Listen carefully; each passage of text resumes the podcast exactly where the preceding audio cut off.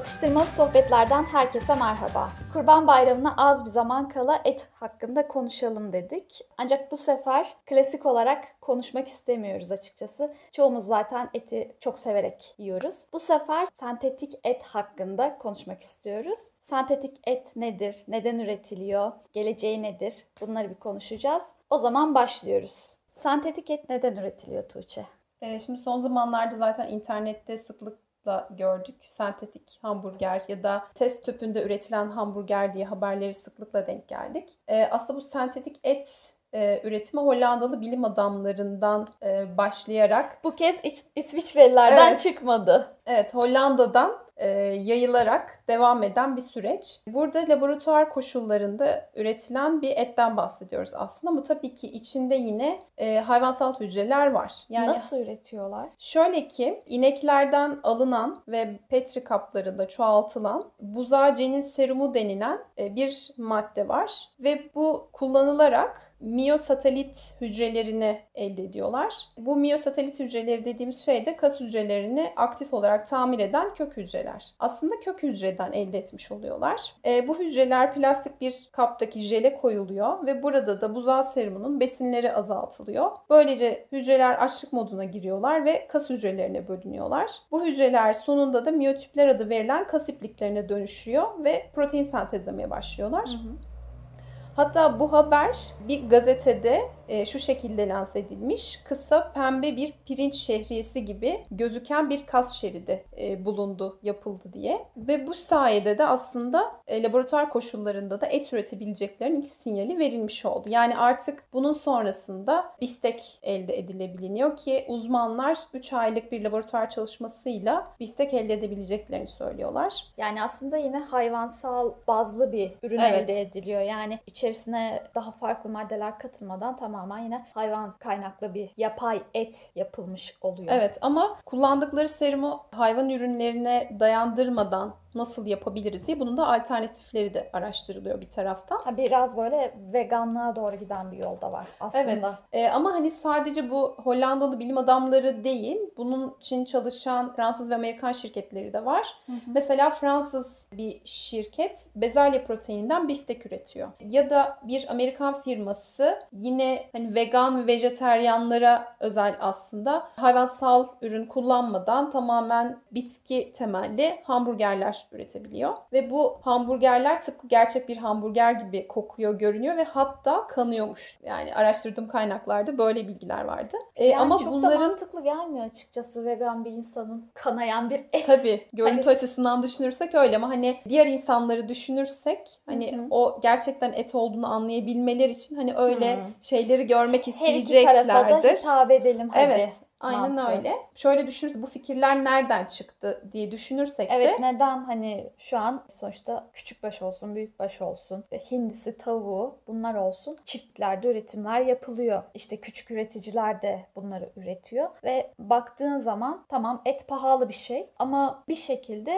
ulaşılıyor bu ete. Yani durup dururken neden insanlar laboratuvarda da sentetik et üretelim demişler. e, şimdi her geçen gün daha sürdürülebilir bir hayvancılık sektörü var. Ki son zamanlarda da artık endüstrileşmiş bir hayvancılıktan bahsediyoruz. Bir de artan bir nüfus var ki sonrasında zaten bu tahminleri de söyleyeceğim bunlarla ilgili. Hani bu konuştuğumuz alternatifler henüz aslında çalışma aşamasında. Ee, hani sürekli bunlarla ilgili yeni bilgilere erişiyoruz ama bunların insanlığın hani tüketimine sunulması için de daha bir 10-15 sene kadar olduğu söyleniyor. Şu an laboratuvar ortamında yapıldı ama insan tüketimine onay verilmedi. Evet e, ama mesela eğer hatırlarsanız da e, ilk bu Hollandalı bilim adamlarının yapay et ürettiğinde etin maliyetinin 325 bin dolar olduğu söylenmişti. Çok yüksek bir rakamdı. Yani bir eti biz bu kadara yapıyorsak hani insanlara nasıl sunabiliriz gibi bir durum söz konusuydu.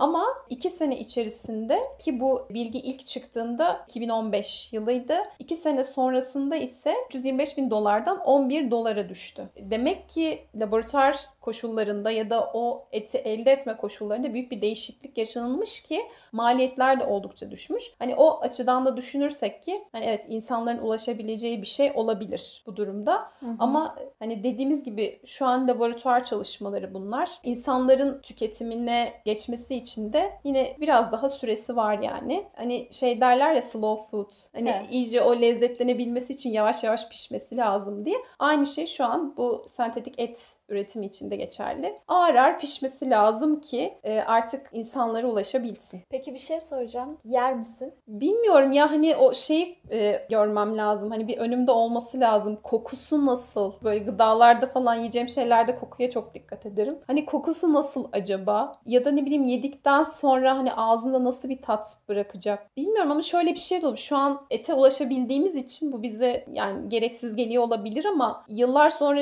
nasıl bir koşulda olacağımızı bilmiyoruz. Yani aslında insanların bir şeyleri deneyimleyebilmesi için de içinde bulunduğu koşullar önemlidir haliyle. Yani belki 10 yıl sonra dünyanın gidişatı kötü olursa hani insanlar artık ete ulaşamazsa ya da gıda kaynaklarına ulaşamazsa belki de evet sentetik gıda tüketmeye başlayacağız. Hı. Yani tamamen koşullar. Şey geldi şu an aklıma mesela böyle diyelim ki dana eti yemek istiyorsun. Danadan üretilmiş olanı olacak. İşte koyun eti yemek istiyorsun. Koyundan üretilmiş olan olacak. Hani domuz eti yiyenler için domuzdan üretilmiş olan hı hı. falan şeklinde mi yapacaklar acaba? Nasıl yapacaklar o çeşitliliği? Ya şimdi hani laboratuvarda yaptığın şey yani tabii çok fazla deneyden geçiyordur bunlar haliyle. Hani bu üretilen sentetik et de yani onlarca deneye tabi tutuluyordur, teste tabi tutuluyordur ki hani insan için uygun mu değil mi onu test tabii. ediyorlardır. Ama hani bizim bahsettiğimiz sonuçta dünya nüfusunu doyurabilmesi lazım. Yani sonuçta o amaçla yola çıkılmış zaten. Tattan öte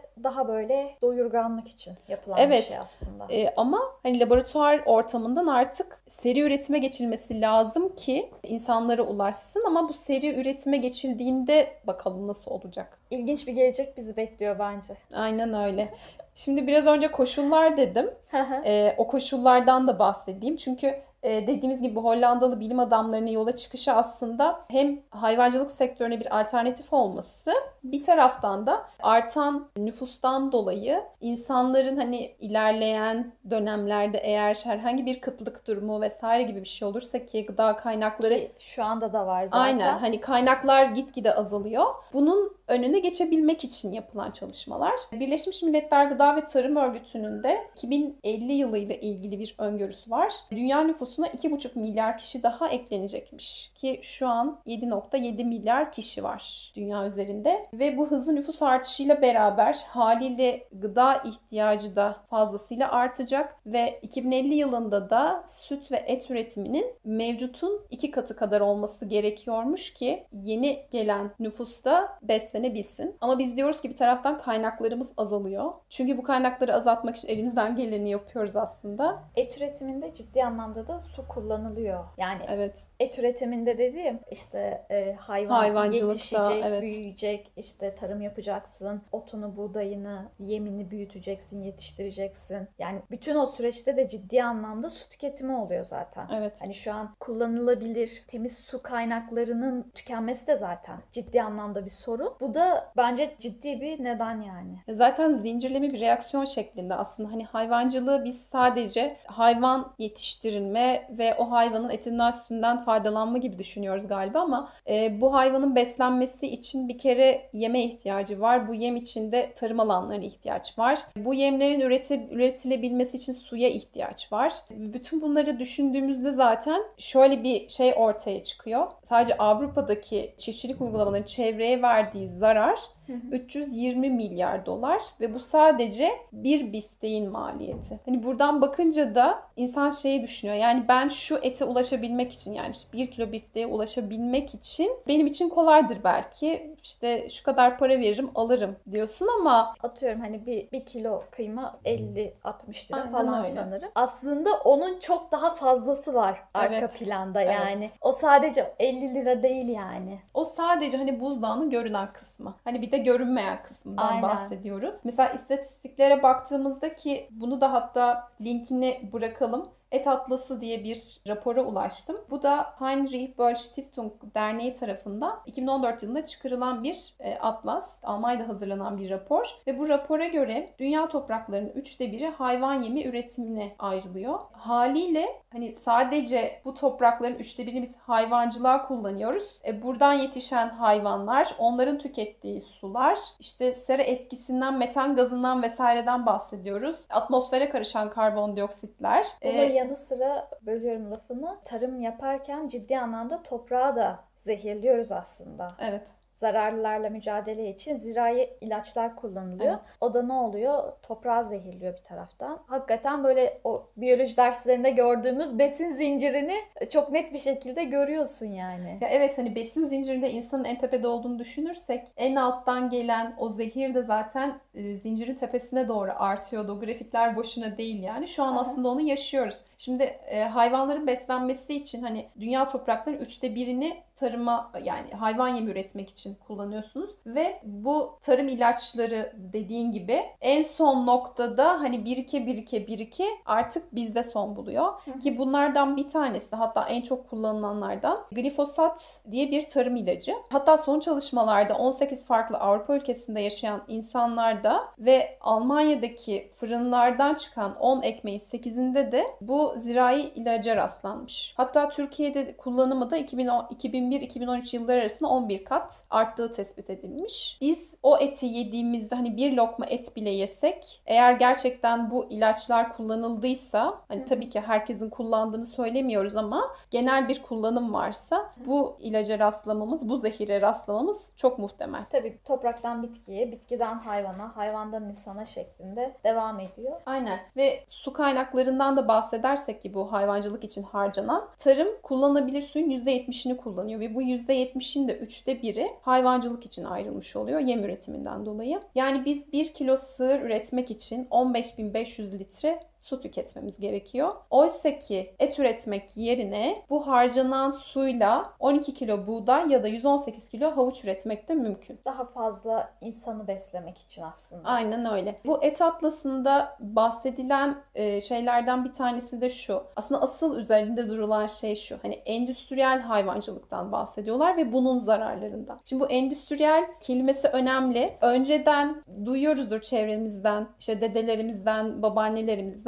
Önceden köylerde yapılan hayvancılıkta hayvanların otlatıldığı alanlar vardı. Güzel güzel geziyorlar, otlarını yiyorlar. Hatta derler hani onların eti işte yok kekik kokar şu mevsimde otlatıldığında vesaire duymuşuzdur. Evet. Ama artık endüstrileştiği için ve çiftçide zor durumda kaldığı için hani diyoruz hayvancılık artık bitti. Çünkü insanlar yapamıyorlar. Destek ve teşvik bulamadıkları için de. Evet. Bu küçük çiftçiler artık yok olmaya başladığı için ve büyük şirketler bu işi devraldığı için büyük çiftlikler kurup hayvanları hani kötü bir tabir olacak ama oraya tıkıp orada besleyip sonrasında da etinden, sütünden faydalanıyorlar. Şöyle bir şey vardır işte metan gazları hayvancılık için metan gazlarının çok fazla olduğu ve bunun da dünyaya çok zararlı olduğu söylenilir. Yine bu et atlasında geçen bir kısımda da şöyle diyor. Evet hayvanlar metan gazı üretiyorlar. Geğirdiklerinde metan gazı salınımı yapıyorlar. Yattık çıkıyor? Ama bak düşünüyorum mesela bir hayvanın üretebileceği metan gazından ne olsun yani? Ama kaç milyon tane hayvan var onu düşünmemiz lazım. Bir de evet tamam metan gazı üretiyorlar ama bu gezen hayvanlar için minimalize edilebilecek bir miktarmış. Hayvan bir taraftan geziyor işte Hareket gübresini ediyor. bırakıyor. O toprak zaten verimleşmiş oluyor ediyor. Hani bir sürü bunun döngüsel şeyleri var. Ama hayvanlar küçük alanlara kapalı kalıp orada besletildiğinde Hareketsiz ve hareketsiz şekilde. kaldığında daha çok metan gazı açığa çıkıyormuş ve o tolere edilemiyormuş. Yani iş aslında şu noktaya gelmiş oluyor. Endüstriyel hayvancılığın zararları noktasına gelmiş oluyor. Et atlasında da bahsedilen şu. Evet hani hayvancılık yapılıyor. Yapılmak zorunda belki ama bunun çevreye zarar vermeden, doğaya zarar vermeden, dünyaya zarar vermeden yapılabilecek alternatifleri var. Bir 10 dakika daha konuşursan vejetaryen olacağım. Ve ben bunu gerçekten hani çok Vay arkadaş bu neymiş ya? çok detaylı incelenildiğinde ki bir 80 sayfalık rapordan bahsediyoruz. Ülkeler açısından işte ekonomi açısından değerlendiriliyor hayvancılık ve hani o kadar güzel noktalar aslında parmak basmış. Çünkü düşünmüyorsun. Hani sadece yiyip geçiyorsun. Yiyip geçiyorsun. Ama onun gerçekten buzdağının görünmeyen kısmına baktığımızda ki bu da bence zaten minimalist bir rapordur diye tahmin ediyorum. Hani o kadar tabii, şeyden. Yani sonuç olarak şu dünyaya en çok zarar veren tür insan. Kesinlikle. Ve hani her ne yapıyorsan zararını bari minimalize ederek yap ki o kadar şeyde o kadar canlı da zarar görmesin. Çünkü burada sadece aslında bir anlamda insanı da zarar olmuş oluyor. Hani yine büyük şirketler para kazanacak diye ne hayvanı görüyorlar ne onun haklarını görüyorlar ne insanın haklarını görüyorlar. Yine insan kendi kendine zarar vermiş oluyor ama en azından şu dünyanın ayakta kalabilirlik süresini biraz daha uzatalım. Ben şuna inanıyorum şimdi insan olarak gerçekten çok aciz varlıklarız. Ama bir taraftan da çok zeki varlıklarız. Üretken, yaratıcı varlıklarız. Ve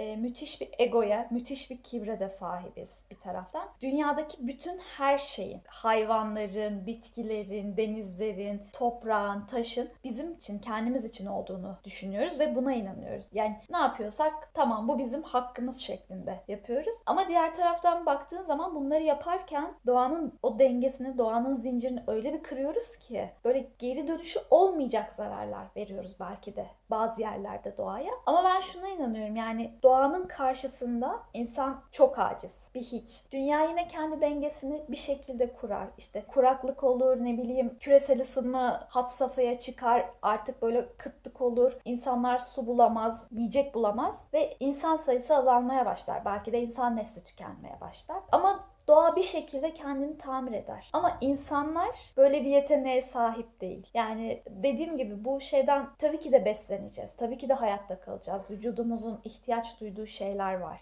Ama senin de dediğin gibi bunları yaparken beslenirken, yaşarken mümkün olduğunca az zarar ver ya. Tüketiyorsun bir taraftan eyvallah ama hakkıyla üretim için hayvanların, doğanın hakkını koruyarak üretim için bir şeyler yap, bir şeyler düşün yani. Git işte ağaç dik. Mümkün olduğunca elektriğini, suyunu tasarruflu bir şekilde kullanmaya çalış.